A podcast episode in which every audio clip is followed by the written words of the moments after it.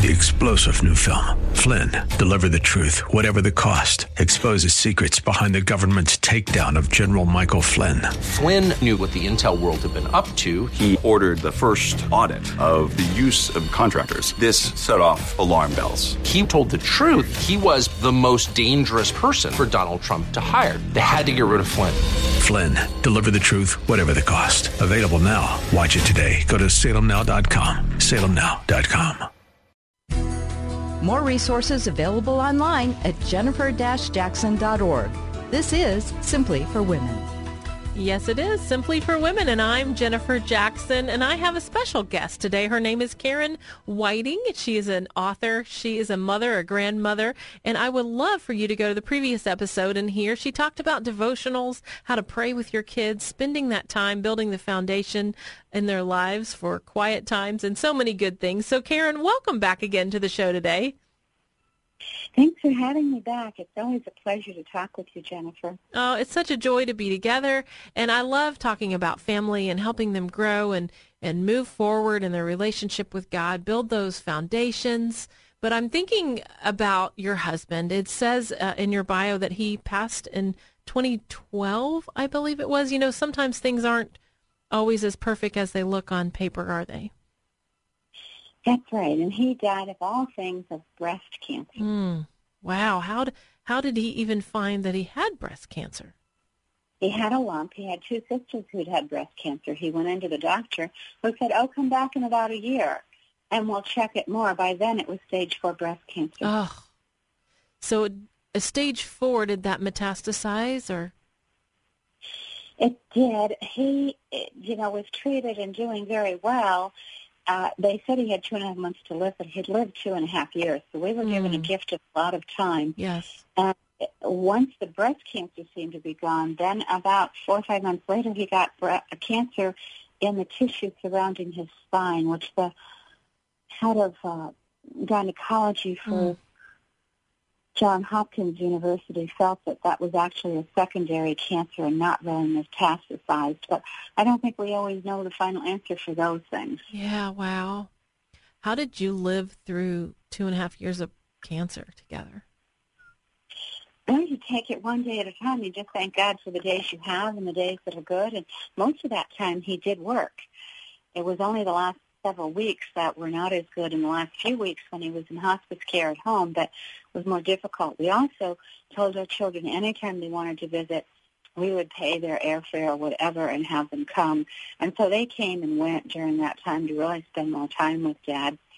And that was a good thing. We didn't ever want them to regret that money prevented them to have extra time with their father. Oh, that was such a wise idea. So the kids were grown by the time he developed this. Yes, the youngest was in college. Mm-hmm. So they had and some. There were too who came to see him, and we did take one last trip about three months before he passed away to Florida, where most of the family was at the time, so he could see them again. Mm. So you, what was the hardest thing that you experienced through walking him through cancer? I think it's always the initial shock that he has cancer mm-hmm. more than anything else because then you sort of regroup and say, all right, this is what God has given us and let's just lean on him for whatever he wants to have happen. And during that time, God did give Jim a vision when it was he was in remission and he thought, okay, I'm all right. And God said, no, um, but it's not your time yet, only it's coming soon to prepare everyone. And we, we at that time didn't know there'd be a secondary cancer or how he would die, just that we knew God had numbered his days Mm. How have you dealt with the grief since he passed and helped the kids process that? And I can't, I can't even yeah. imagine. Well, I felt like I grieved a lot before he died rather than after, like King David did with the baby. Mm. Um, that we, you know, had a lot of time to say goodbye to each other, which was really good. And then afterwards, there were so many sweet things. He left me like my favorite chocolates and, and hidden away and mm. my favorite hand lotions and his shoes and different things like this for me to find as I was taking care of all his possessions. So mm. that was such a, a gift. He was always so kind. Oh. And when I think back and I think of all his kindnesses, it just makes me smile. Mm. What would you say to someone who's in that situation and how, how they could you know, how you could help someone in that situation or something that they could do to help their husband? Well, when you have a terminal situation, you do have time, so make the most of it. Record stories for your grandchildren. Write messages for your children. Spend time together and say what you've always wanted to say that maybe you haven't said it yet. Study the Bible and pray together some more you know, for those that, that it's a shock because it's a heart attack or something, I think that can be much harder because you didn't expect the grief at all. And for that reason, that's why we need to live each day fully and loving one another, and that's the best we can do. Mm. So now that he's passed, it's been 10 years, is that right? And so how do you, how do you, 12. So how do you go how do you go forward and, and what are you doing now to develop your children and grandchildren and, and, and make a new plan, I guess? Well, we talk about stories of what he did. He was a really great person and was always serving other people and very loving. So we talk about jokes he would say and things and share stories. I also, you know, do my best to just love on them as myself and travel and, and do other things that God has for me to do. That's, you know, what we can do. And, you know, the other thing I, I've decided is I have 38 wonderful years, and I should just be grateful for those. If people are, I see couples together or people are doing things, mm. I'm not mm. upset about that. I just rejoice that I also had those times and that they have those times now. Oh, that is such a beautiful perspective.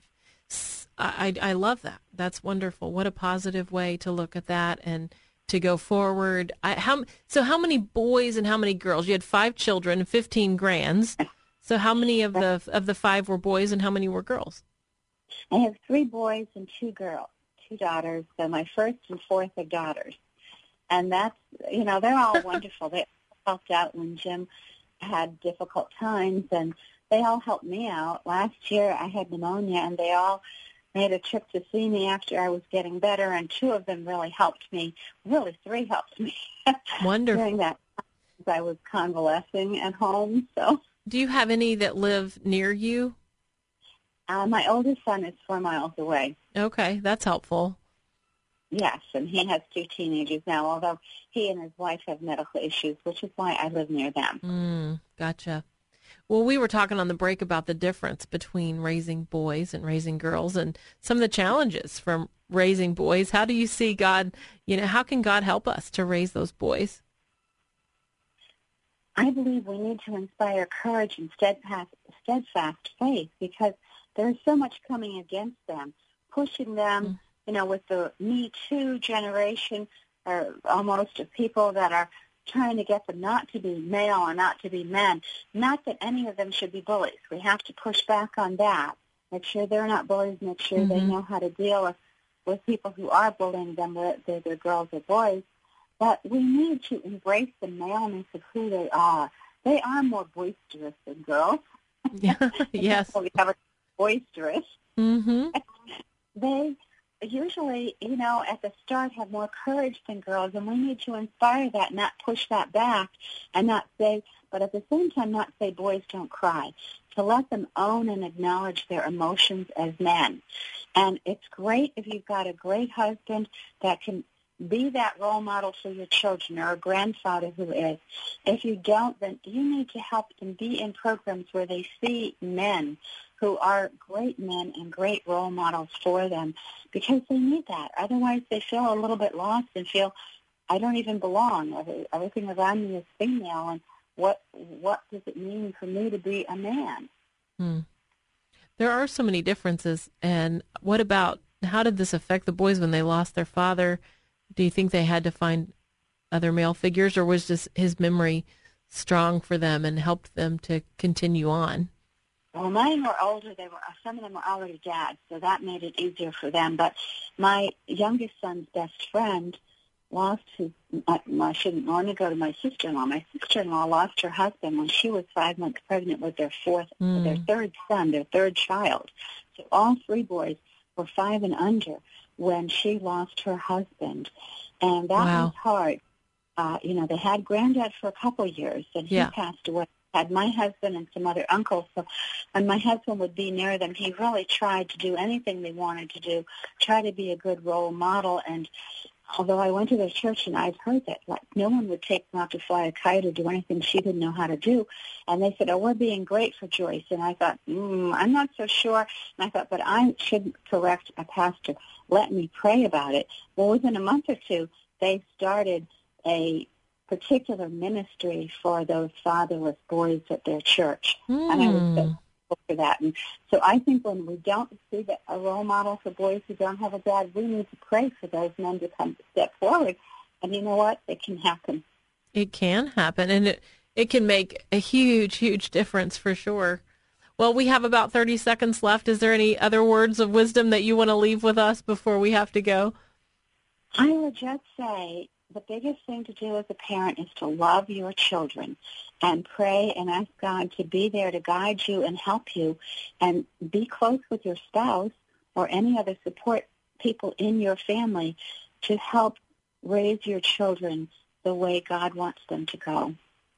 Absolutely. We've talked about devotionals, we've talked about prayer times, we've talked about uh, raising those kids. Thank you, Karen Whiting, for being with us. And if you want to learn more about Karen, she has several uh, books and blogs and so many different things. Go to KarenWhiting.com and check that out. And you can follow her on social media. She has so much to offer.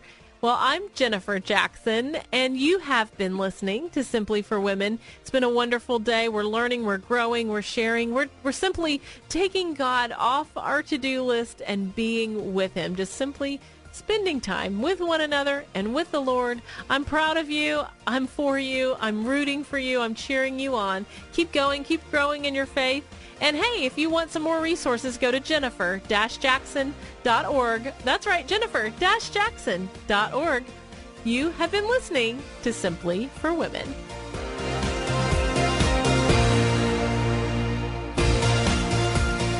Hope that today's show has been a blessing to you as you seek to simply live out your faith.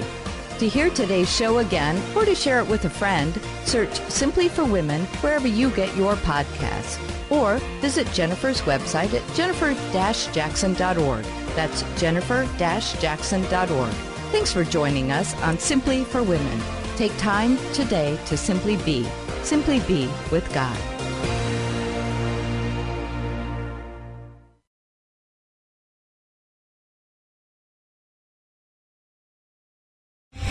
Three star general Michael J. Flynn, head of the Pentagon Intelligence Agency, knew all the government's dirty secrets. He was one of the most respected generals in the military. Flynn knew what the intel world had been up to, he understood its funding. He ordered the first audit of the use of contractors. This set off alarm bells.